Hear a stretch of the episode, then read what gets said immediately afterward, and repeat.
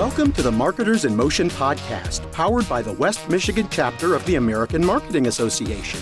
Marketing is our passion, and as a chapter, we hope to inspire dialogue, fuel creativity, and create a community for marketers everywhere. Let the inspiration and dialogue begin.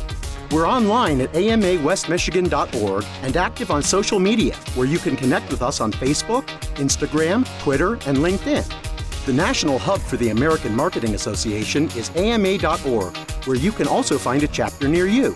The Marketers in Motion podcast is on iTunes, Stitcher, SoundCloud, and at amawestmichigan.org, where we encourage you not only to subscribe to our podcast, but review, ask questions, get involved, and engage with us. Hello, we're your Marketers in Motion podcast hosts. I'm Josh Genoviak.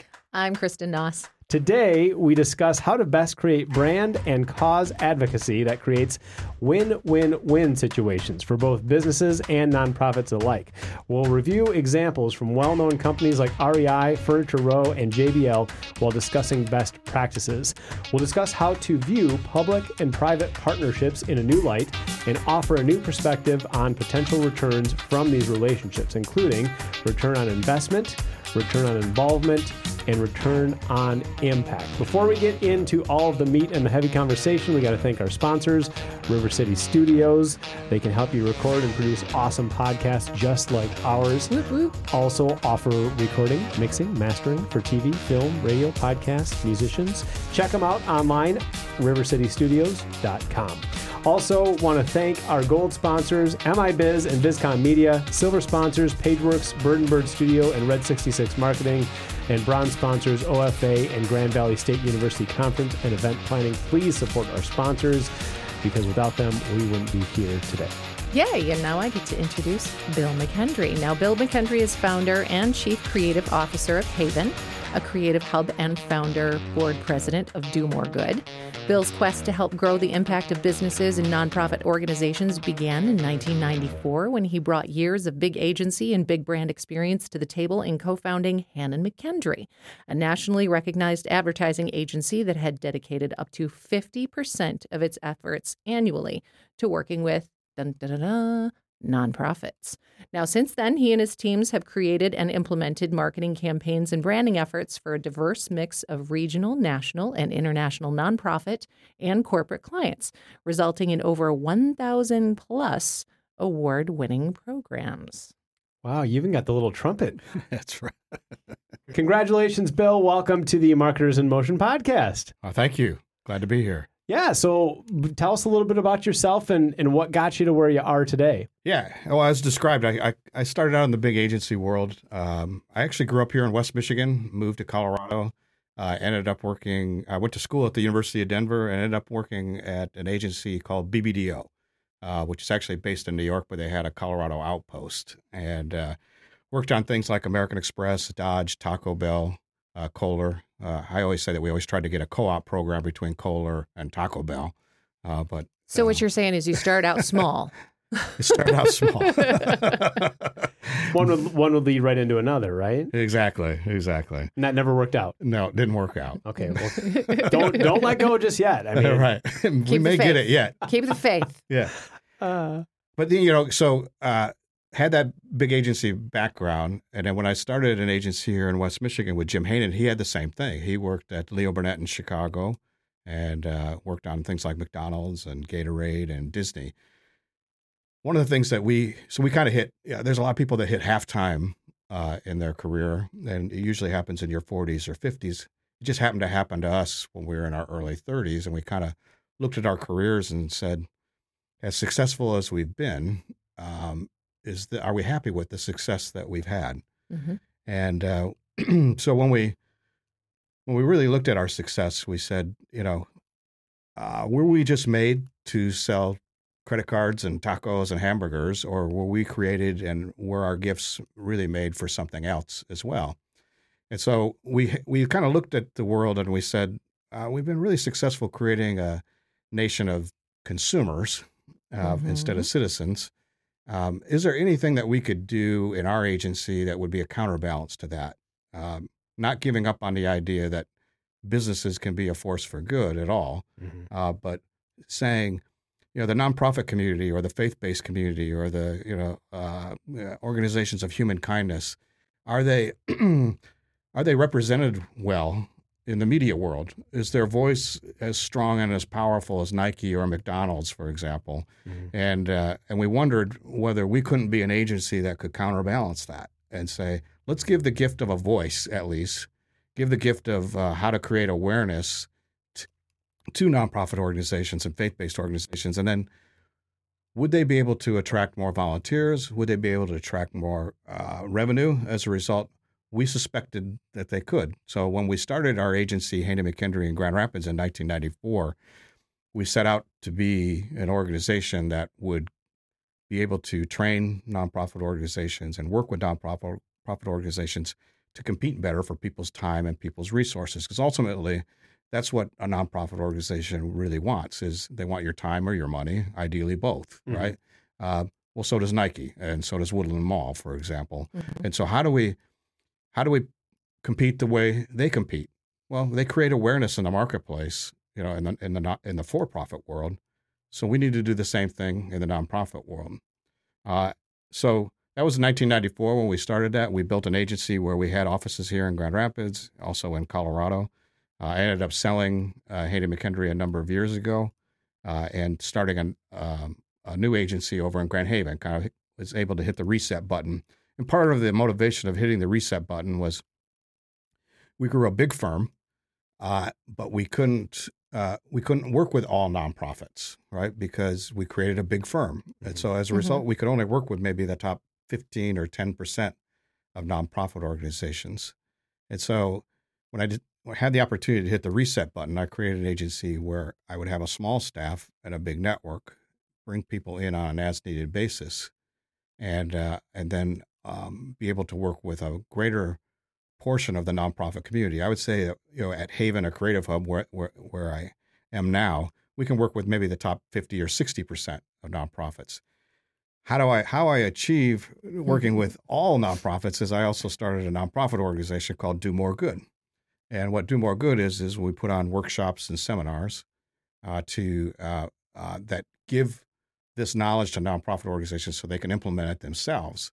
Uh, and so as a result, through Do More Good, through Haven, and all the work that we're doing, I feel like we can we can actually hit the whole spectrum of nonprofit organizations uh, and, and help them really understand that communicating is essential to growing your organization. So you have two sides, basically one side that gives the tools, I wouldn't say away, but um, gives the tools to the nonprofit. So if they have their own marketing unit, yes. within their uh, their nonprofit. They can utilize those tools via Haven. If they don't have their own marketing unit, then they can come to you. Sorry, via Do More Good. Repeat myself. so if if um, it's a nonprofit, they can work with Do More Good and get the tools so they can do it themselves. And if they don't have a marketing department and they need your help, they can go to Haven and hire the agency. Absolutely. Okay. And so we're really providing that full spectrum of of of services in order to help them. Because you, I, you look at uh, organizations, and I came up with the name Do More Good. I actually trademarked that in 1999, and uh, I I did that as a result of. Uh, in 1999, I was given an award by the American Advertising Federation as the person doing the best cause work in the country. Wow! So they invited nice. me to New York City, yeah, congrats. inducted me into the Advertising Hall of Achievement, and uh, and then I had to give a speech. And so I gave a speech. And when I was done, there was a lot of people in, in the audience, including uh, the head of the American Advertising Federation, who said, Have you ever thought about going out on the road and giving some of this practical advice to nonprofit organizations, just speaking? And I said, Sure, I'd be glad to do that. And, uh, and so I've spoken at well over 200 places uh, in, in front of 200 groups oh, wow. of executive directors and nonprofit leaders and giving them my tips uh, on being able to do that. What I learned very early on was you have to have a handle, uh, something sticky that makes people remember who you are, mm-hmm. and uh, and so I I was working on that, and I wrote down that nonprofit organizations already do good. What do I bring to the party? And what I bring to the party is the opportunity to create greater awareness and, uh, you know, and and then opportunity to create greater support as a result and as a result, they can do more good than they had done previously. So, coined "Do More Good" and and uh, off to the races with that. Nice. Wow. So, do you find it, it seems generational as far as the younger generation really resonating with nonprofits and organizations that have a why and a true meaning and a mission. Does that transcend into the other generations as well? Are we kind of evolving more towards that now that we are seeing more people making an emphasis on Yeah. some sort of mission versus just being all corporationy and making money? So, in a global consumer survey recently, consumers were asked that specific question. You know, do you prefer to do do you prefer to work with or or buy from organizations that do good? So, businesses that do good, for example. The recent poll, regardless of age, says 87% of consumers want to work with businesses that do good, Well, it makes sense. right? That's of all consumers, but as you start to look at those numbers and it gets younger and younger, it moves up to 97% Mhm. under 40, Wow. right? Yep. Okay. Okay, so that so the so the desire to work with businesses just because of the good that they're doing uh, i- is is stronger among younger audiences, uh, or or that you know their their desire to do that. However, it uh, it's something that transcends across all age groups, which is really critical to think about, especially younger consumers as they're coming along. Uh, under forty is the next you know big wave of consumers. Mhm. So if you're a business, if you're not thinking about um, kind of your your corporate responsibility to do good, um, you're just going to lose out, right? This same group of people was asked. So of so 87% of you say that you want to work with businesses that do good, but what percentage of the of your money or and the business that you do with businesses are actually done with businesses that do good? Mhm. And they said Hmm. 26%. Oh, wow. So there's a huge upside right now for businesses to jump in the game and let people know that they're not that they that they're they stand above something other than just making a profit, Right. right? Definitely. And stand above just making good products. Um, you know, baby boomers were, you know, that's why Walmart exists and why Target exists is, you know, it's kind of about getting a great deal. Cheap. Mhm. But younger consumers are saying, younger consumers are that's not that's not enough. I want a great deal. I want a good product. I mean, those are kind of like two boxes that, yeah, duh, we want to check those boxes. Right. But the but the difference maker for us is uh, working with a business that that does something more than that, and for a business person to say to look at that as an opportunity, not just to attract consumers, but also for a business person to look at themselves and say, "What's in my heart? What good do I want to do?" Right? And so, is it be good to my uh, employees, be good to my community, make dramatic changes in, in uh, on some issue? Um, you know, what is really my passion? What is really the purpose of my organization? You, and if you think that way, and if you really kind of mind things out, you will be rewarded uh, Mhm. by the consumer. Now, in order to be educated consumers or citizens, aren't there publications or resources that rate companies on their, I'll just say for lack of a better term, do goodery as far as Yeah, I think there's a there's a whole bunch of blogs and websites and stuff like that. do you that. have any recommendations? I, I, I don't, but you know, I mean, there's there's there are there's a whole. I mean, it doesn't. Quick Google search will you'll We'll find, a whole bunch of. find everything because I, Yeah. I, I thought I saw a book published at one point that had, but of course, I mean that's constantly changing and and you know uh, evolving. But again, with like you say, with the convenience of of Amazon and and shipping and dropping at your door in you know one day, it just it begs that question. And I, I love to support companies that are being sustainable and are doing good things and I will pay more for that as long as I know who those organizations are so I kind of, I kind of always try to do a little extra research and not just pay the go with the place that has the absolute cheapest because you know what is the cost of Exactly. those low prices And you just touched on it, Josh, with um, the fact of research. Research is one of the biggest things, is because we now have a thousand dollar computers sitting in our hands Mhm. when we're out and we're shopping and we're doing things of that nature. And we have access to computers and the internet and everything else that most times a lot of people will do the research first, especially if it's a more higher value item. They'll take a look at the website of the actual company. They'll see exactly what they're about, their transparency level. I mean, take a look at Everlane and what they do with all of their all of their products. You, you know exactly where it's coming from, how much it really actually costs them, what materials they're using. That level of transparency on top of what they're doing in the community is what is generally changing people's minds and pushing them off the fence. Okay, so this may be $10 more expensive than this other coat over here, but I know exactly where this one is coming from. I know exactly what they're doing with the money, or at least what we perceive, um, compared to the other company that basically has no information out there about themselves whatsoever. And a lot of times that will just it'll be okay. It it helps people rationalize being able to spend more because they know what they're getting, the quality, and what they're doing. Yeah, you look. You don't need to look any further than your grocery store and look at the growth of non-GMO foods Mm-hmm. and you know and uh, the whole organic section of your store.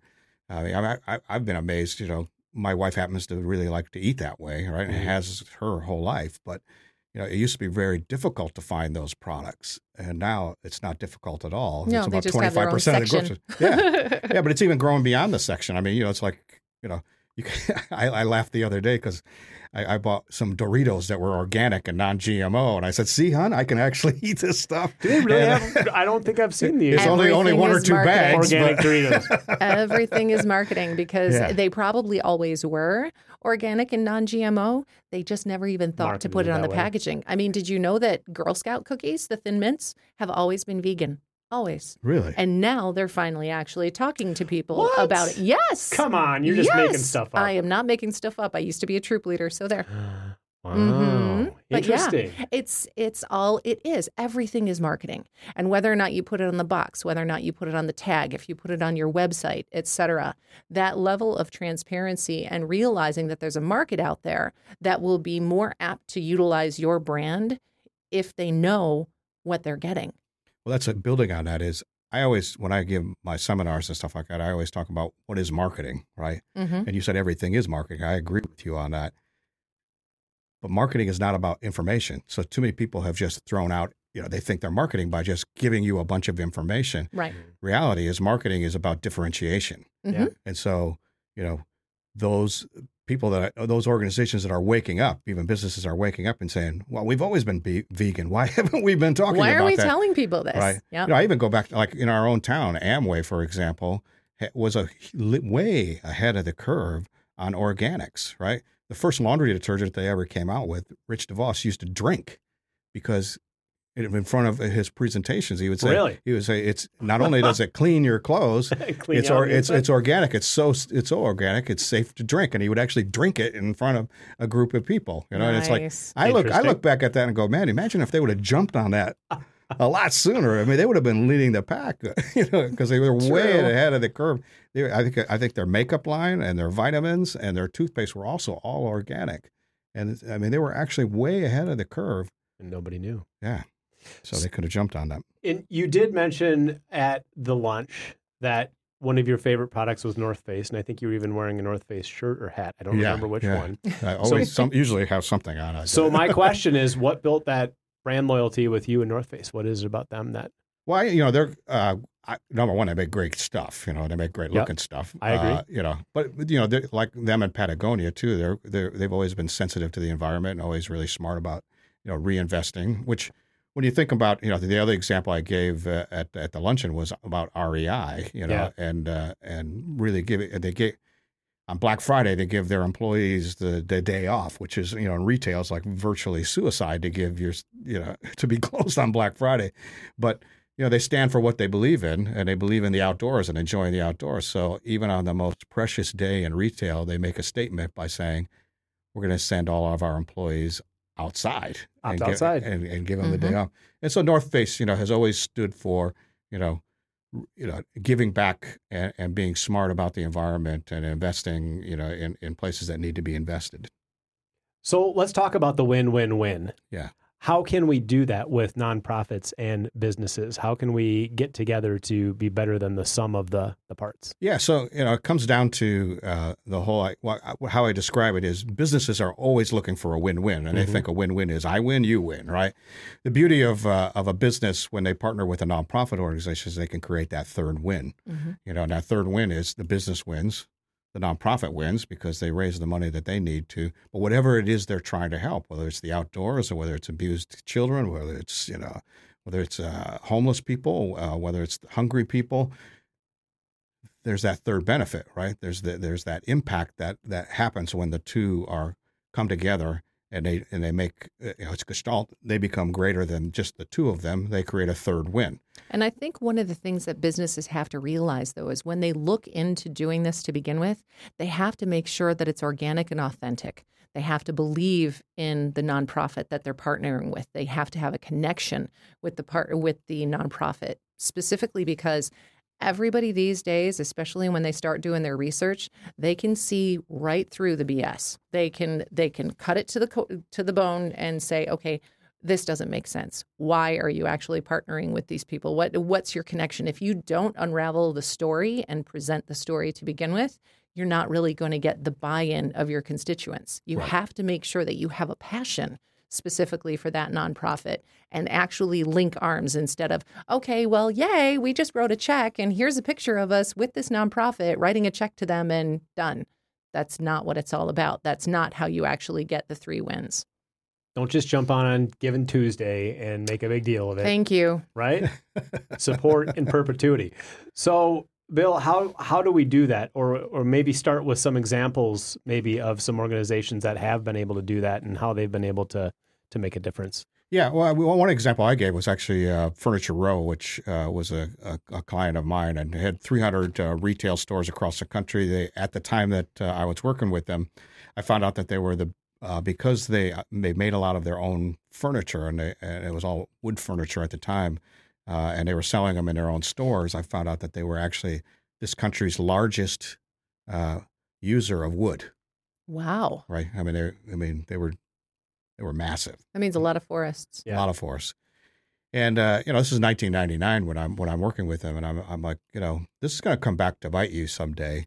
That uh, um, that you know, you're not um, you're not being smart about this, right? You're just a user of wood. You're you know, what are you doing on the other side of that, right? Sustainability. Exactly. And so um, we actually, I actually did some. They said, "Well, what do you suggest?" I said, "I think you, I think you should work with somebody who plants trees or does something, you know, for the environment." So Mhm. we did our homework and we and uh, we went to find a, a a a nonprofit organization that was involved in the environment, involved in tree planting, uh, that would be a good partner for us. It was harder than you than you than you think because a lot of for whatever reason, a lot of nonprofit organizations, especially at that time, were hostile to business. Yeah, right skeptical. very skeptical. And so what we did is uh, we ended up finding a, a great partner in the National Arbor Day Foundation. Uh, they're they're they're huge in terms of planting trees. Uh, we asked them if they if they were willing to partner together. If we ran if we ran a promotion, right? So what we would do is we would run a promotion in their stores and basically say, if you buy this chair or you buy this table, we plant a tree, Mhm. right? And uh, and so as a result, we actually were able to increase traffic into our stores uh, because people were like, well, I'm going to, you know, I'm going to buy a dining room table from somebody and it's going to be wood, I'm going to go with the responsible company or, or at least give them a shot, right? Right. So, Right. so it came in and ended up generating great traffic for Furniture Row, this whole promotion. But at the same time, it created a great partnership with the National Arbor Day Foundation. And uh, what happened was uh, we ended up planting a heck of a lot of trees. Do you have a number? I do. I'm a- I'm a- There's got to be a number. there is. So I, as I say, the, so go back to our three wins, right? Yep. Know, the win was uh, Furniture Row's sales increased significantly, Okay. right? Yep. Uh, win number two was, you know, uh, Arbor Day Foundation, you know, was getting significant money from Furniture Row as a result of this promotion, and as a result, they grew as a, as an organization. So much so, they were so happy with it, they gave Furniture Row their most prestigious award, which was the Promise to the Earth Award Wow. right? And, and Furniture Row got it the same year as Toyota did for coming out with the Prius car. Nice. I mean, so and Furniture Row is nowhere near the size brand that that Toyota is, right? You know, so to be standing on the stage with Toyota yeah. and being honored in that way, right? That's And amazing. so it was, a, it was a great thing. Furniture Row was so impressed with uh, National Arbor Day Foundation that when they were building their new headquarters, they furnished the entire Oh wow. headquarters for them, right? But then the third win, you know, so Furniture Row wins. Uh, obviously, you know, National Arbor Day Foundation wins, you know, because they got multiple donations from Furniture Row. Yep. Three million trees were planted, Wow. right? And so the environment wins and sustainability wins, you know, as a result. And that partnership has continued. Actually, I should probably check back with him and say, hey, what, you know, what, exactly, see what the life going on? cycle is doing. But but it was a partnership that made a lot of sense, you know. And and when you talk about you know the BS meter for people and stuff Mhm. like that, you know, I, I I agree. I think the younger you are, the, your BS meter has a has a has a I guess a more of a hair trigger, right? Oh yeah, You know, and uh, you're, you're so because you're- they're the ones that are going to looking at you and going, "Oh, wait a minute, let me look this up." And then the phone comes out, and then the research happens, and well, it sometimes it's not accurate because, of course, the interwebs. Well, we we don't know where Not everything is true out there? exactly. What? I know, I know. But I saw it on social media. I know. But at the same time, they have everything. We now all have everything at our fingertips. Yep. And verification is really quite easy to do. And so you just well, the consumer make has moved from being skeptical, which I, there's a healthy skepticism, Mhm. to cynical. Oh yeah. to- it's like you know, my first reaction is always going to be, yeah, and and what are you getting out of it? There's right? a lot of mistrust. yeah, a lot of mistrust. It's just serious. Hmm, prove it. right. You mentioned that, and I think a good example of, of that, if you want to reiterate that during the lunch, you had mentioned Starbucks and all the things that they were doing that you could see skeptically. Could you summarize that real quick, and then also maybe touch on how how do we avoid that skepticism, or how do we silence that skeptic, skepticism and, and make sure that we are coming across Yeah. as authentic? Yeah, so Starbucks, you know, I, and I, I look at it much differently than the average person looks at it. I, Starbucks has actually earned a great reputation with the, with their customer, and their customer really loves who they are. And uh, you know, on, on various levels, I feel like you know Starbucks treats them with respect. Starbucks, you know, makes a great product. Mhm. Starbucks creates a great environment. Uh, you know, they're not push, trying to push people out of stores. They let you, you know, they welcome you into their stores, and you can use their internet for free for a really long time. And They're they're all about the customer experience. they are. I mean, it's 100% the moment that you walk in that door, it's all about the customer experience. Totally, and so so they're great marketers, right? Um, but they but they have a social responsibility report that I always I always point non nonprofit organizations to go look at it Mhm. because nonprofit organizations come out with an annual report, you know, every year, and they and they tell people about their success. And I go, man, you should see Starbucks annual report on social responsibility. It would blow away any nonprofit organization's uh, report. And I said that you know the one that I looked at one year talked about the, the things that they wanted to do. One was, you know, and I actually just saw this on the news the other day that Starbucks is repeating this as they want they want more customers to come in with using re- reusable cups, right? Makes Mhm. sense. Right, and so that you know, so the average person is going, yeah, so fewer paper cups, you know, get thrown in the garbage, right? Exactly. That, makes sense, right? I get a discount every single time I bring my own cup in. Exactly. Or you take your own bags to the grocery store. Yeah, that Yep. too. So that, that one makes sense, you know. Yep. Second uh, objective that they had was they wanted uh, Starbucks to use less electricity and less water. So they were going to, you know, put in measures so that to make sure that they were, you know, whether it's changing the light bulbs to, you know, the new new type of light bulbs or putting in filters or something like that that are a lot more efficient on water and stuff like that. They um, that was that was another objective, and you know, the average consumer and especially I think a young person is going, what's wrong with that? You know, that that sounds good. Third one was they wanted more of their uh, stores to be built with LEED certified materials, which is reusable materials or re you know repurposed materials. Mhm. Uh, and uh, the fourth one is they wanted more of their employees to give more community time. Okay. Right. So I, I look at that and I go, I, I I'm a little, I guess I'm more cynical, and I and I go, well, well, I'm sure the average Starbucks person is going, see, I like them. Yeah, see, I'm on board with that. I'm like, on board These are with great that. things. Those are four yeah. great things. I look at it and go, fewer cups going out the door, more profit. Less water, electricity, more profit, right? Uh, LEED certified buildings, uh, they're cheaper to build, more profit. Using, see, I think we have a Starbucks fan over here. No, it's, I'm, I'm I'm I'm definitely a Starbucks fan. The, the Yeah. LEED building, it actually can be more expensive, but it's more it's more conscientious of the Right. products that you're using, making sure that there's less of a carbon footprint, et cetera. But Yep. that's just because But I'm beyond, but beyond that, though, it's like employees going out wearing my T-shirt where I'm not paying them to do that is free advertising. Right. Right. And so Starbucks has earned trust with their consumers, and so most people who go to Starbucks don't think that cynically, right? But I, I use it. I have a whole presentation uh, with uh, nonprofit organizations have to be really, really mindful today because businesses are so getting so good at doing good that they can look like they're replacing a nonprofit organization. Like you going to Starbucks that day because of all the good that they do, you think, I gave at the office. I, I can check that box that I did something good today.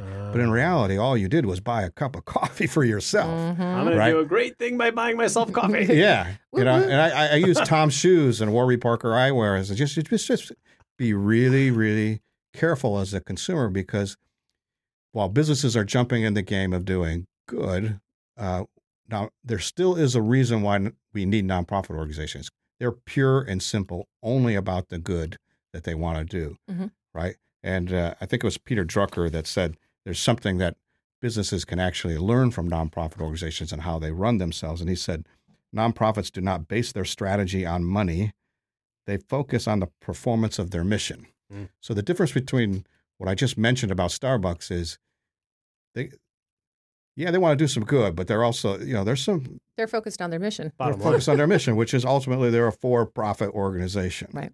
And uh, and so I so we just have to be careful, right? That and there's there's this whole movement out there called B Corps, you know, where where which are for benefit corporations. I applaud all those things by business that businesses are trying to do to do good, and I applaud all consumers who want to support uh, businesses that are doing good. I think you have to be really mindful. Are they trying to replace a nonprofit organization? I would disagree with that. I would say, why don't they partner with a nonprofit organization to accomplish these things? Mhm. Because then that then you can say that you know that that nonprofit organization's mission is pure. That they they are only trying to stamp out or help the things that they say that they're that they're trying to do or stamp out, right? And so it's I think it's just we have to be mindful of that. Um, and, and, and how businesses and nonprofit organizations work together. I, I want them to work together. I want businesses to do good, but I want them I want them to do good through a nonprofit organization versus trying to become a nonprofit, you know, Mhm. look like a pseudo nonprofit and make people feel like like, like with Tom's shoes, you know, it, it- it's like what are those things like 60, 70 bucks, right? Something like that. Yeah. I happen to know they probably cost about $2.50 to make. Decent margins. Right. And so when my, my like when my son bought a pair of Tom's shoes, you know, he was all proud of himself, like he had done something really good that day. And I, I go, I don't want to steal your thunder, but number one, how much did you pay for those shoes? And he told me seventy dollars. And I'm looking at a pair of shoes that are just a terrible pair of shoes, right? And I'm going, yeah, I- know what this stuff costs in Bangladesh and stuff like that, that uh, where they make this stuff. And I, I bet you they don't even have two dollars and fifty cents into those shoes. And then he says to me, "But Dad, another pair of shoes went to somebody in another country that needs shoes." I go, "Okay, so Tom has another two dollars and fifty cents into this mix." And He goes, "Yeah, but then somebody has a job that makes those shoes. Yep, and that person was paid about ten cents to make those shoes, right? It's it's tough. Yeah, and so I go, I, you I, are I- a cynic. Holy yeah. cow. Well, I'm just like I'm, I'm like I'm like I'm okay with Tom doing some good, but I don't want you, Right, my to son, to think that you just did something where you actually donated. Right. You bought yourself a pair of shoes that you get to brag about, uh, but then there's somebody in the world that's wearing a, another bad pair of shoes that could actually use a good pair of shoes like Nikes or something like that. As 'Cause he's wearing walk- a Nike hat. Yeah, because they because they because they walk everywhere, right? You know, and you don't. You drive a car, so you can wear crappy shoes, you know. but the bottom line is that I got, so so Tom has five dollars and ten cents into this thing, but you paid him seventy bucks. And I just asked my son, where did the difference go? Tom's pockets. Tom's pocket. There you go. And so Overhead. So I wish Tom were actually really partnering with a nonprofit organization that was, you know, helping people with jobs, for example, and they and that, that was their pure mission to do that and to provide people with shoes and transportation that, that actually need it, you know, that that's relevant to their community, you know, and maybe by Tom. You know, maybe giving 10 or 15 bucks to an organization like that, maybe even more good could be done. Or Right. you know what? We don't know what we don't know. We don't know. Maybe he needs to just be a little bit more transparent as Maybe. to where the money is going and what it's used for. I mean, if it's just for overhead because you guys have got a lot of brains in there and a lot of people and it's really awesome and whatever, that's that's cool. But actually report it. Tell.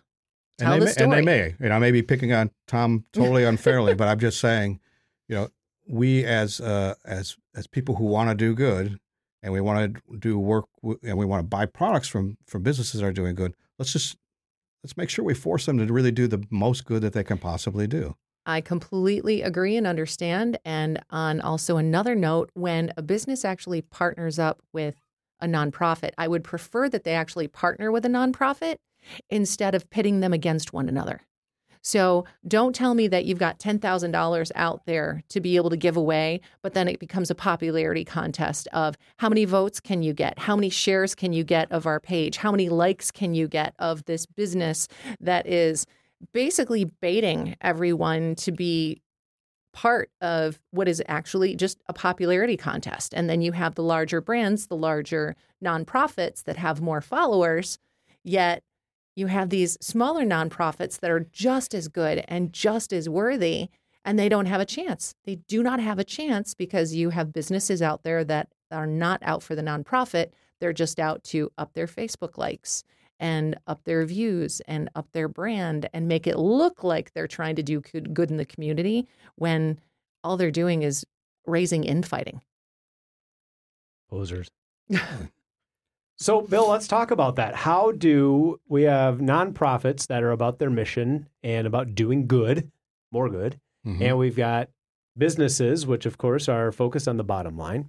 So, how do we naturally, authentically pair these up? If I'm a nonprofit, what what kinds of things am I looking for? How do I start the process of vetting for a great organization, a business to pair with, and or if you're a business looking for a great nonprofit, how might that look? Yeah, I, I kind of have some best practices, you know, okay. in terms of, and I think it. Uh, so every one of these best practices, I think each side needs to be looking at. So uh, the first one is, you know, pick carefully, right?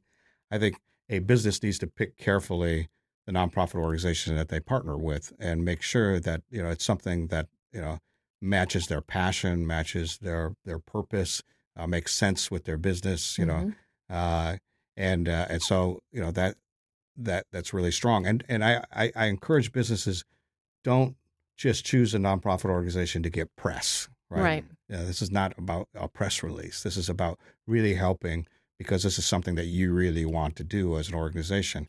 I would also encourage a nonprofit organization to pick very carefully, make sure that the business partner, even if they have a ton of money uh, and are throwing a lot of promises your way, you have to make sure that they're not going to do damage to your brand. Right. Do you well. want to be associated with their brand? Do yep. you basically just want to link arms and walk down the road and say, yep, we're a part of this company as well, and they're a part of us, and it's a happy marriage when maybe you don't know exactly what their business practices are. Right. Maybe you you're don't know where their or, manufacturing is. Yeah, you're an environmental organization, and here they're one. Of, they're a big polluter, you know, mm-hmm. and that's going to come back to bite you. That mm-hmm. you just took money from anybody because uh, because they gave it to you, versus, and you gave them some credibility they didn't deserve. Yep. Right. And so both sides of that equation have to pick carefully. Mm-hmm. The, the next one is you know choose relevance, right, and that's where you know uh, not only does it match your your your your passion and your purpose, but I, I always think it's like like the example that I gave with Furniture Row. They're a big user of wood. It makes sense that you partner with somebody that's uh, kind of counterbalancing that, yep. right? You know, so um, you know whatever whatever it is that your brand is all about, uh, it's smart to kind of uh, work with a nonprofit organization that kind of aligns with that mm-hmm. and helps you advance that. You know, I always say, you know, Kool Aid advanced, you know, working with uh, a nutritional organization maybe isn't the, you know, not the smart, best, not the best, right? Maybe they should just build, you know, there's organic Kool Aid, uh, playground there? equipment or nice. something like that, free you know? range without red number or whatever the heck number it is. yeah, don't they use like little crushed up beetles to make red? Yeah, it's organic. oh my god! But it's interesting. It's it's uh, uh, you know it doesn't have to be directly related to your business. Like I always thought, Dave Thomas, you know, who, who Wendy's. used to own Wendy's, right? right. He turned out uh, he was adopted. And so that's one of the reasons why you've seen so much uh, from Wendy's on the issue of adoption. Mm-hmm. Uh, oh, okay. Right. And so when you know that he was once an orphan and he was adopted and he was very thankful for for being adopted and for being in the family that he was raised in. What's beautiful about that is, you know, that was that's his true heart, right? Right, and mm-hmm. that's his true story. So it makes it yeah, sometimes that's just that's a that's good enough. That's a great partnership. Oh yeah, right there. All find right. the, find the organic connection, whether it is within your leadership, yourself, or your employees. I mean, that's that is one of the easiest ways to start is just look within your own company as to what your people support, what they're going through. Maybe you have a cancer survivor who was helped out by the American Cancer Society. Maybe you have someone who um, ended up with uh, a lung transplant or something. So you want to deal, you want to be able to help out the um, oh Lord, um, Lung gift, Association? uh, well, it's uh, I think it's called Gift of Life Association, um, and who who do all of the uh, donation of the organ donation. So it just it all depends on where the connection is, and make sure that there actually is a connection. Exactly. So it has to be relevant in some way, whether it's to your business, whether it's to your heart, Mhm. right? You know, and Doug Meijer recently uh, gave to Michigan State University uh, to really advance this research on cancer Mhm. uh, that he himself received a treatment from one of the doctors that is behind this research. It uh, changed his life. Mhm. And what I loved about, uh, you know, Meijer gives a lot of money to a lot of different things, you know, and different than like Meijer Gardens, where you go, yeah, Meijer Gardens, that seems like a nice thing, right? When he said he was giving to this organization because he his own life was saved by this, and he basically says, I want more people to have this. Mhm. That's a whole different level of commitment when you when you go, wow, that you know, I like Meijer Gardens and everything, and you know, it's certainly a beautiful facility, and I got a lot of good things for it. But I'm going to tell you, when I heard, when I read the story about him giving here, it was like, man, that really hits your heart, Yeah, you know. And so, so that that level of relevance, and I think I think on a, on the nonprofit side, you know, it's like ask those tough questions. Why do you why do you want to partner with this? Why do you want to give to us? What does this mean to you? What does this mean to you and your organization? You know, don't just take any business that wants to come in and support you. You should actually go instead. I always tell nonprofits you should be going out and recruiting the businesses that you think are relevant to you mm. rather than waiting for them to come to you. You should be going out and looking for those partnerships that make sense and sell yourself on those businesses or those business leaders of why it does make sense. Chances are, chances are, they're already a a, a, a supporter anyway. Yeah, well, that's like Kristen said. It's a marriage, so you're out there courting, and you wouldn't just jump into a marriage right away nope, without knowing. exactly, or at least of- unless it's an arranged marriage, but we won't go there. There's always examples. There's exceptions, but uh, yeah, Well, the third the third thing though is is I think both sides need to think big and say, you know, and and have the greatest hope going into this possible, right? And say, let's not just start a campaign. Let's not not start a little thing that we're going to do for a year or a quarter or whatever. Let's start a movement. You know, Mhm. let's be so committed to it going in and thinking strategically that uh, we're going to make a lot of people care about this. There's there's no way you can make everybody care about something. Mhm. You just can't. I mean, people have too many diverse interests and too many uh, diverse passions and stuff like that. But there's certainly a- lot of people, usually a lot more people who should care about something than do, and and so uh, start a movement with those people, and then and so and the last thing is you know stay involved. I can't stand it when uh, when when somebody just says, "Well, we're going to do this this quarter, we're going to do this this next quarter." Especially on the business side, I, I, I try to counsel my clients on the business side. Like nonprofit organizations have a hard time raising money. They have a hard time finding businesses that want to partner with them.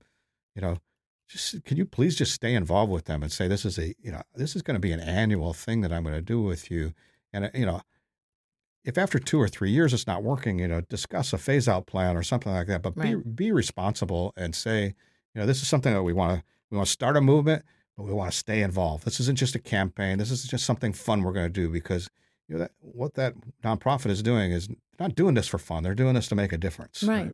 If you're going to build the relationship, build the relationship and the partnership. Don't just hand over a check. If you just want to hand over a check, that's fine too. I mean, there are a bunch of businesses out there that that's all they can do because they don't have the bandwidth, they don't have the manpower. Perfectly fine. I'm not saying that you shouldn't.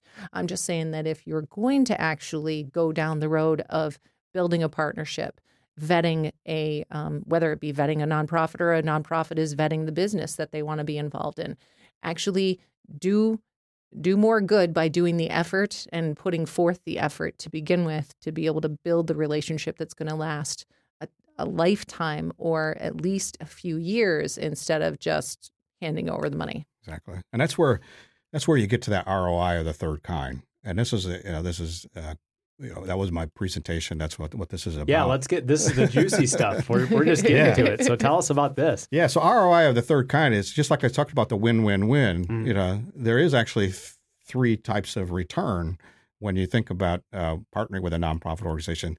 And I, I, I tell this to businesses so they understand what they should be looking for when they partner with a nonprofit. But I also give this as ammunition to a nonprofit organization to say, walk into a business and tell them, we know everything that you do in business is about win-win. We're here to talk about a win-win-win. Are you interested, you know, in in that, Mhm. right? And and so the whole idea of of saying to a business person and talking the language of business and saying right off the bat, we have an ROI times three here, Mhm. not just two. It's not just a win-win situation. Who would say no to that? Yeah, a business a business person's going, okay, I, I want to at least hear it. I'm You know? interested. Mm-hmm. You got Yeah. my attention. Yeah, you got me. Uh, you got me at ROI of three. I got it. All right, you know. And so the first one is obviously a return on investment, right? That business should be able to, you know, for their investment into a nonprofit organization, they should expect a return. Right. Yeah. They should, be able to capitalize on it. exactly. You know, they, their customers feel better about them. You know, they get more business, they get more traffic, whatever, whatever it is. You know, there should be some kind of return for them uh, on that investment and that association. Same thing for the for the nonprofit organization. I mean, that ROI in in terms of you know that they should be able to leverage a business's investment not only for their own good, but to get more businesses involved. Say, hey, did you see what this company did when they partnered with us? Turned out to be a great thing. Maybe you should think about doing this as well, Mhm. right? Mhm. Uh, the third one is uh, return on involvement. The beautiful thing is, is a, is a business has you know have many communities that they're serving. They ha- not only have a customer community, they have an employee community, right? They have a vendor community, hmm they have a community that they that, they do business in.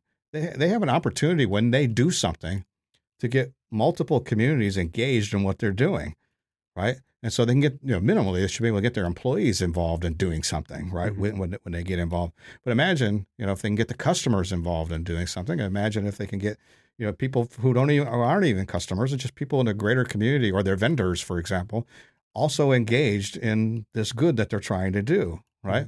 Mm-hmm. I, I've had clients, quite honestly, that have called me up and said, you know, we're we're raising money to to do this. You know, will you en, will you engage with us? You know, just as as an ad agency working with them, it's like you know the expectation put on me by a client to say, will you help me do good? I, I'm I'm pretty you know hmm pretty You're more motivated to help them. inclined. Right. right.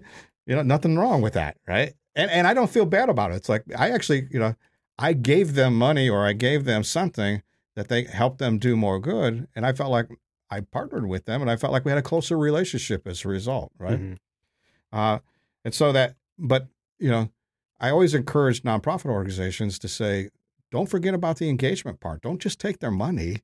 Get them involved. Get that business involved, and you'll be surprised. It's like uh, Habitat for Humanity, you know, has a whole strategy when they're working with politicians and business leaders and celebrities. They actually tell them, "Don't give us your money.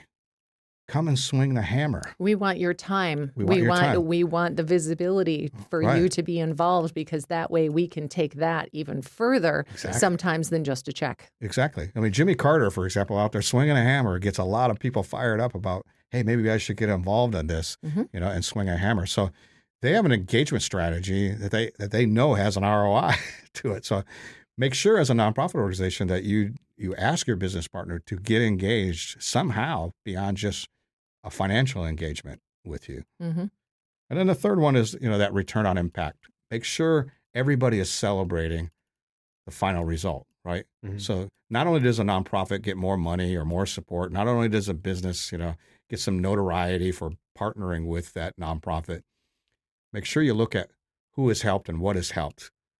And then make sure that you let people know what the measurables are hmm of of what you just did together and and celebrate that and don't forget to celebrate that because if you don't you're missing a great opportunity to really number one to educate people Right. on on what was done you're, and and number two it's like well it's great that you partner with that organization but what happened Mhm. don't miss that opportunity especially within you know as a business with your employees to be able to say we partnered with you know, charity x and because of what we did together awesome things happened right I remember we, as an agency, Mel Trotter Ministries was a was an early client of ours, and but we also gave them a lot of our time and uh, resources as well. It was it wasn't they weren't just a client. We we overinvested as an agency, and our employees knew that we overinvested as an agency. And one of the dreams at that time, they were it was this was 1994, and they were much Mel Trotter was much different than they are today. They were Definitely. struggling, right? They had uh, a very weak board, you know. Uh, they could only serve men, right? So the vision that was casted was they wanted to build a world class women and children center because there was a growing need with family and women, and uh, and so you know a few years later, because of what we were able to do with them, they built this thing. And I remember it was uh, it was uh, two days before Christmas, and uh, Reverend Lehman, who was the uh, executive director at the time, he invited us. He invited my staff over, and gave us a tour of the facility. And I, I'll I'll never forget that day because when he walked us around the facility, even though all we are is marketing people, right? You know, Mhm. and we help drum up support and and uh, and awareness. As he introduced us to all the people in that building, he said, "These people are from Hanon McKendry. They helped us build this facility." I got to tell you, by the third time that he said that, my whole, my, I can't believe how many members of my staff were in tears. It's like, we helped build this thing. We didn't just create a bunch of awareness. What we did helped us build this facility. And we felt completely different about what we just did.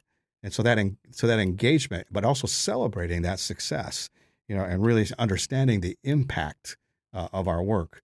Um, can't miss that opportunity. Definitely.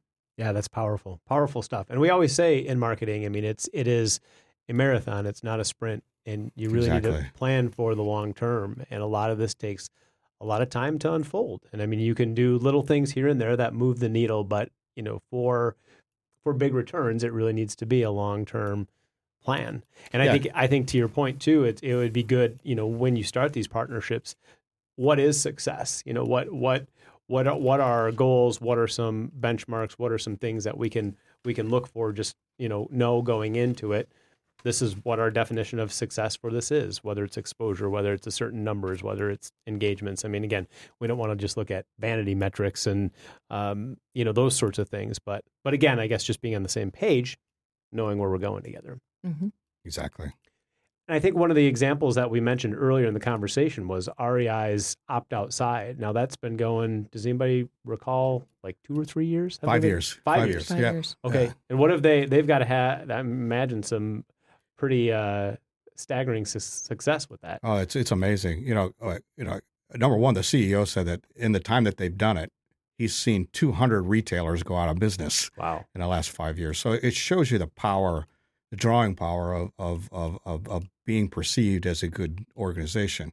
Now, this is kind of a unique situation where not they're not directly partnering with a specific nonprofit organization, but they directly partner with a lot of nonprofit organizations, you know, about the outdoors, right, and enjoying the outdoors, and you know, national parks and and and, uh, and environmental organizations as well. So, when REI becomes successful, you know, all those organizations benefit as Yeah. a result, and so you know, this is really almost kind of a publicity stunt uh, for all for all practical purposes, but it brings a lot of attention to them as a company and Right. their passion for the outdoors, right?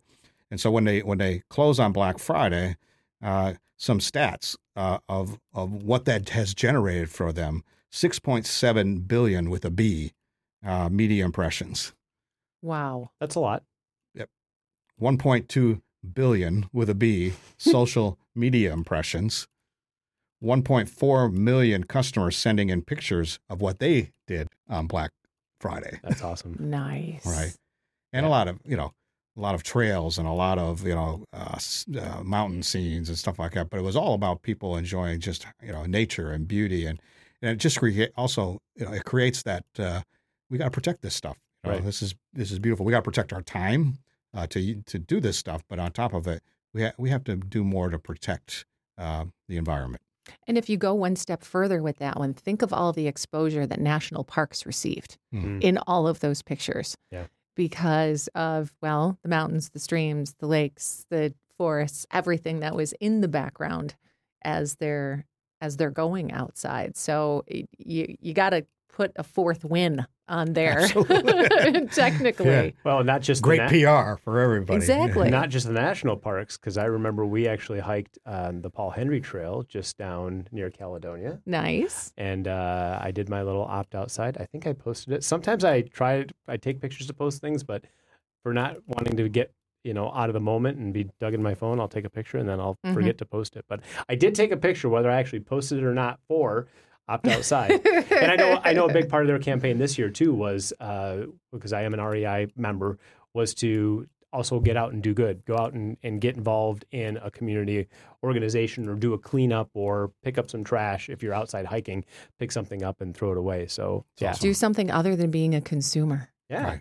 yeah, And you can't forget too, REI is a retailer, so their store is filled with a lot of companies that also do good too. Right. So more of those Like products are sold. Yeah, Mhm. exactly. Patagonia. Exactly. There you go. Uh, Any more we want to plug in this? yeah. Any, any- any- anything else here? Any swag? All right, Bill. Well, we do want to wrap up with a few questions that I think will be pretty Sure. easy for you just based off of the uh, conversation we have. We like to call this segment Ending with Why. It's a little play on Simon Sinek's Starting with Why. Okay. and uh, not just being about what you do or how you do it, but why you do it. So, question number one for you is what is your why? It's very easy. Do more good. All right. See, I, like it. told you it was going to be easy. Okay. Okay, so uh, another lob, another softball. Who or what inspires you? Yeah, I, you know, I, I'm a, I'm a Christian number one. Okay. And so I lay, lay that out. Uh, Jesus is obviously number one for me, but uh, kind of like number two, three, four, right? so There you go. beh- behind Jesus is Mother Teresa. I actually had an opportunity to film Mother Teresa, and it made a big impact Oh, uh, on, on, on me. And Yeah. really thinking about uh, all that she had done in you know in her life and feeding people and working so hard that she did in Calcutta, and uh, you know, just it was uh, it was an impactful moment for me. Um, and I'm not even Catholic, so it's like uh, you know, so I was very I was very moved by her. One story I always tell is when we were filming her, uh, she wa- we filmed her in a convent in Washington D.C. and she when she walked into the room, I was the person that opened the door to have her come in the room. And I didn't want to stare at her as a celebrity, right? I didn't want to treat her like that, right? Mhm. So I chose just to gaze down. So I did not stare at her as she walked in, and I. So I'm looking down, and so the very first thing I ever saw of Mother Teresa were her feet, and her feet were in um, in open sandals, like, like Mhm. flip flops. And uh, number one, I'm not sure I've ever seen an uglier pair of feet, right? Uh, but at the same time, it was the most beautiful pair of feet I've ever seen because you looked at those feet and you go, those feet have fed a lot of people. Yeah. Those feet have walked a lot of places that you and I wouldn't walk, you know, especially in our bare feet. And Mhm. for, you know, 45 years at that point, working in Calcutta to feed the hungry, to feed the homeless, those were the feet of somebody that really wanted to do more good. And it really, I, whenever I think about how, am, am I working hard enough to do more good? I actually, I think of those feet and go, not even close, not even close. right? nice.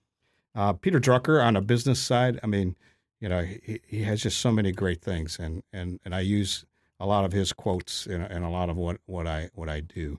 Uh, you know, when he when and one of the quotes that uh, you know that I use quite often is, you know, in the business world, he was famous for writing the quote, "A business has one and only one purpose, and that is to create a customer." But then he modified that quote later and said, "A nonprofit organization has only one and one purpose, and that's to create a supporter." If you can't create a supporter, you can't. You don't have a sustainable cause. Great right? Right.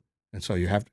So that's where marketing now becomes hyper important because it's the only thing that a business or an organization has as a tool to create revenue. Mhm. And Who so, is going to care about what you do, whether it's a business or a nonprofit? It's just who is not your target, but who is going to care? Right. And then I, you know, there's all kinds of advertising and marketing people. You know, Alex Bogusky from Crispin Porter and Bogusky you know, has always inspired me from a creative standpoint. I, I just, I love the way um, um, creative people think. You know, even for consumer products, right? And and uh, and uh, what they, you know, all they go through to sell uh, a hamburger, and then you say, you know, what, man? Imagine if that energy and that thought was actually you know, put to doing more good. And um, I actually reached out to Alex Bogusky a total lark. We don't know each other or anything. And you know, he Mhm. won creative director of the decade according to Ad Age magazine two times. Right. Wow. I mean, this is a this guy's about as big in our business as it possibly gets. And I reached out to him and I said, "Will you speak at the Do More Good conference?" And he he actually revealed to me he had such a bad case of anxiety that he's given up public speaking. Really? Wow. Right. But then he says to me, he says, do more good. He says, is there a more perfect phrase than that? You know, he goes, that is like so good. And I go, all right. So when you start public speaking again, will you speak at the Do More Good conference? And he, and he said, you'll be the first place I speak. Awesome. Nice. So I go, good. Cause I don't have a keynote speaker two years from now. So you got two years to get over Two your years to get anxiety. There you go. Figure it Right. out. Go see a therapist. yeah, Get better. right, Yeah. Or- but anyway, Meditation is but, always you know, so there's there's a lot of a lot of people who inspire me.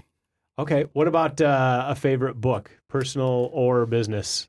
Ah, man, I have a I have a lot of those. Uh, All right. yeah. Oh, Rattle boy. them off. He's going for the list. yeah, he's pulling out like a whole booklet here. Well, you know, there, there's a there's a book uh, called uh, uh, Firms of Endearment, uh, which I which I talked about when I when I when I spoke. I, I would encourage everybody to read that book because it really talks about it's really it's really the book that has started the conscious capitalism movement. It's the book that really is behind the B Corp movement.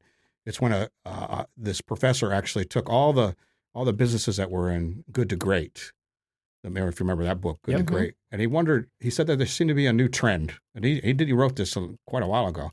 He said there'd be a new trend of businesses that that do good and seem to have a better relationship with their consumer, and he wondered if doing good was actually good for business, and so he created part organizations that lined up with the good for great uh, good, good to great businesses and said, does this business that's also doing good, not just operationally excellent, do do they do more in terms of are they more successful?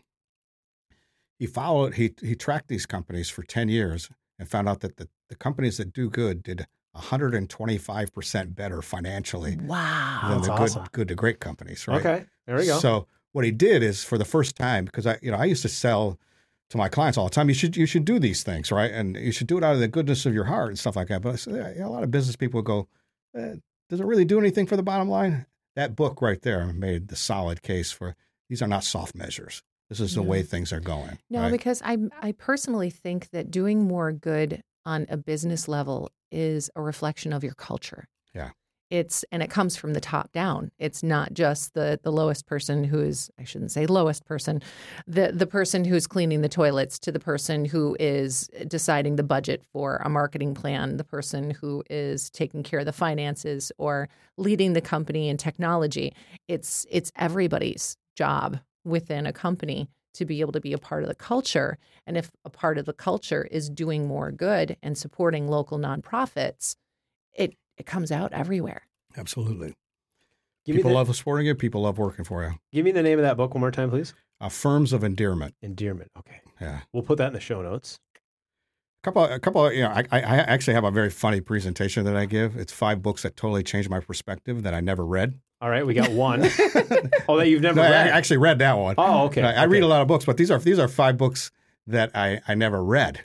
Okay. Okay, uh, I won't go through all five. I'll give you my uh, two two really powerful ones. One one is uh, "Differentiate or Die" by Jack Trout, Oh, I've never heard of that one. and uh, That makes I- sense. the reason I never had to read it is the title kind of says it all. There's there's certain books like that where it's like I started getting into it, and I go, you know, I'm like two chapters into it, and I'm like, okay, I get this I book. got the point. got the point. Differentiate or die, Mhm. right? You know, and that you know that, that you know there's a lot, there's a lot of sentiment out there on that idea, but the strongest sentiment really is uh, uh, Sally Hogshead, an author who said, "Different is better than better." Different is better than better. Yeah.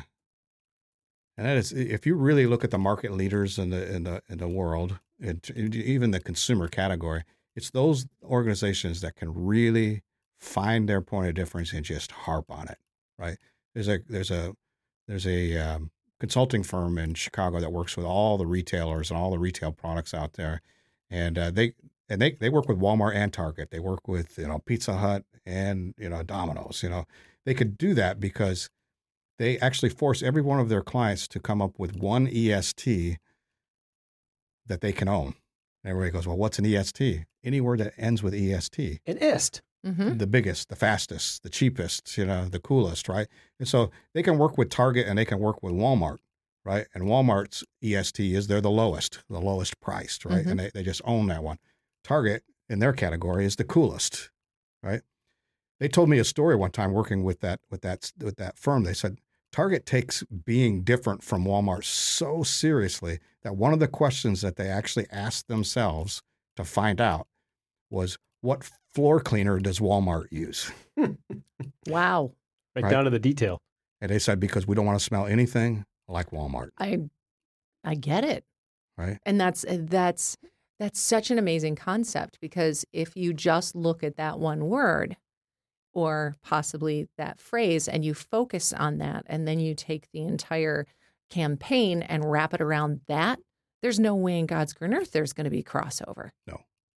That's why this firm can work with those guys That's cool. uh, and competitors because they force them to they say, you know, if Target came in and said we want to own lowest, they say sorry, Nope. Walmart already has it, so Mhm. you're going to have to find another one. Figure it right? out. right? But I just I love the detail of that because when I say that to nonprofit organizations, I say, do you do you think that much about your brand that you wonder what floor cleaner you use and you wonder what your competitor uses? Customer experience. yeah, it's about a customer experience. We we have a great podcast, podcast ten with Stan Phelps, where we cut where we talk about customer experience and differentiation. And he had a term that he called flawsome, and it was flaunting your flaws and and using your flaw as your different differentiator. So saying what makes you so unique and so different, and even if sometimes that's seen as a negative thing, you can really harness that as like your your your your ist, your your ness, your Kristen ness, Oh, nice. Your Billness, right? Right. So the other one I'll just end on this one is because it is it is the my favorite title of a book of any book. And this is one you have or haven't read. I have not read this Okay, one. have not read it, But it's likes the title. him. Yeah, every every time people, it's the the secret behind all these books. It's it's either the title says it all, or the story that the person tells me when they're handing me the book really says it all. Okay. right. And so this this book is actually about a failed movie studio in England, and uh, um and then uh, the movie studio actually uh, is called Goldcrest Films. Goldcrest Films. Yep, that's not the name of the book. Well, I'll tell you the name of the book here in a moment.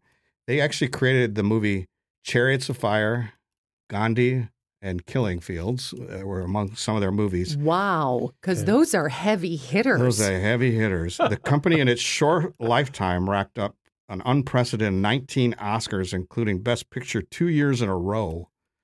Uh, but they went out of business in a very, very short period of time. Um, and uh, part of the reason they went out of business is that they were going too many directions at once. They, they were Uh-huh. not focused on what they wanted to do. They were just, we'll just create this, we'll just create this, we'll just create this, right? So they were going to too many, they didn't have a focus and a strategy Mhm. uh, that they were working from.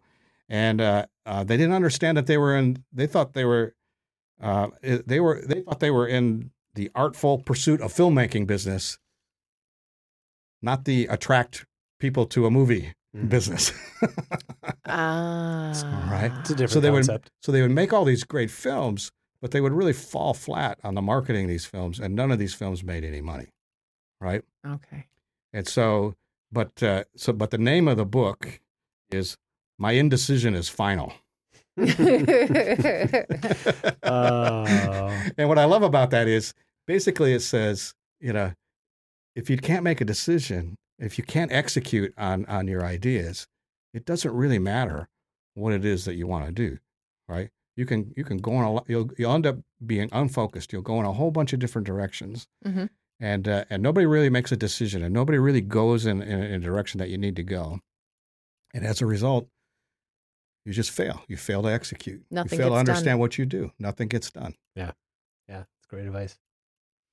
Okay, now if you could boil what you've learned in your career just down to one piece of advice for others, I have a small feeling I know what it's going to be, but what would it be? I end every presentation that I give with this one point. I always tell people, I'll tell you a lot of things, and I'll, you know, I'll, I'll make you. I can talk forever on on this on this topic. However, if you're only going to remember one thing and one thing only about being successful in marketing, and being successful in marketing and getting the support that you need to advance your business or your organization, just understand this one idea: frequency wins. Oh. Okay. I thought you were going to say do more good. I That- thought that was going to be here. another I thought I, I was wrong. Yeah. frequency wins. All right. Right. They threw us for a loop. frequency one. wins because uh, it's. I ask people all the time. I go, I just want you to think: Is Walmart the best store you've ever been into? No. No. Okay. McDonald's best food you ever ate? No. Nope. I don't know. Sure, not sure if you guys drink beer, but Budweiser, best beer you ever had? Nope. No. No. Okay. But I'll drink it if there's nothing else. Right. We're, really? Yeah. We're both craft beer But- drinkers. Yeah, we are. But if there's nothing else, I'll drink it. But every one of those is they sell the most beer, right. they sell the most food. They are by far the biggest retailer in the world. Whenever you don't, if you ever get a chance to meet a, a Walmart buyer, don't ever bring up the word Target. if you bring up the word Target, they're going to say one of two things to you, and they're, and they're like fully trained to say these things to you. Number one, the Walmart buyer will tell you, tell you, you understand. By Mother's Day, we do more business than Target does the rest of the year. Wow. Is that Right. true? That is true. Wow. And then number two, they'll or they'll tell you we do more in grocery business than Target does as a, an entire company. Wow. Right. So that just that part of our I store. can see that. I'd still rather go to. Target. So it's Target. just it, you know it shows you the scale of these organizations, Yeah. right? But Yeah. every one of these organizations wa- understands one thing, and that is frequency wins. wow. hmm And so you just got to keep swinging it back. Yeah, that is that is awesome. Bill, thank you so much, Bill McKendry. Um, if people want to get a hold of you, where can they find you? How can they? Get a hold of you. Uh, you could get a hold of me at uh, at Haven. You know, my uh, my web uh, my email address is bmckendry at havenforcreative.com. So F O R for the four. So bmckendry at havenforcreative.com. Okay, are you on any other social media? You got like a Twitter handle, all that good stuff. or- I, I'm sure. Or you I just got more an email guy? At, at Bill underscore MCK is my Twitter. I'm not. I'm not active on Twitter. You know, I You think they're. Gonna, I think they're going down after Trump is done being president. personally, but uh, you know, but I'm. I, you know, we. You know, do more good. Haven. Uh, both have uh, Facebook accounts and Instagram accounts, uh, and uh, domoregood.org uh, is also another place you can reach me as well. Okay, and we'll put we'll put links in the show notes there so Yep. people can get a hold of you. We won't we won't keep them starving. But uh, yeah, thank you, Bill. That's just great, great conversation. Awesome. Thanks. Also, uh, thank you to our podcast sponsor, our new podcast sponsor, River City Studios, where we are recording here today. Yay! They can help you record and produce awesome podcasts just like this and do much more. Check them out at rivercitystudios.com. Thank you to Do More Good and Bill McKendry for sponsoring this event. And thank you to our annual sponsors that support our programming year round. For our gold sponsors, we have MiBiz and Viscom Media. For our silver sponsors, we have Pageworks, Bird and Bird Studio, and Red 66 Marketing. And for our broad sponsors, we have OFA and Grand Valley State University Conference and Event Planning.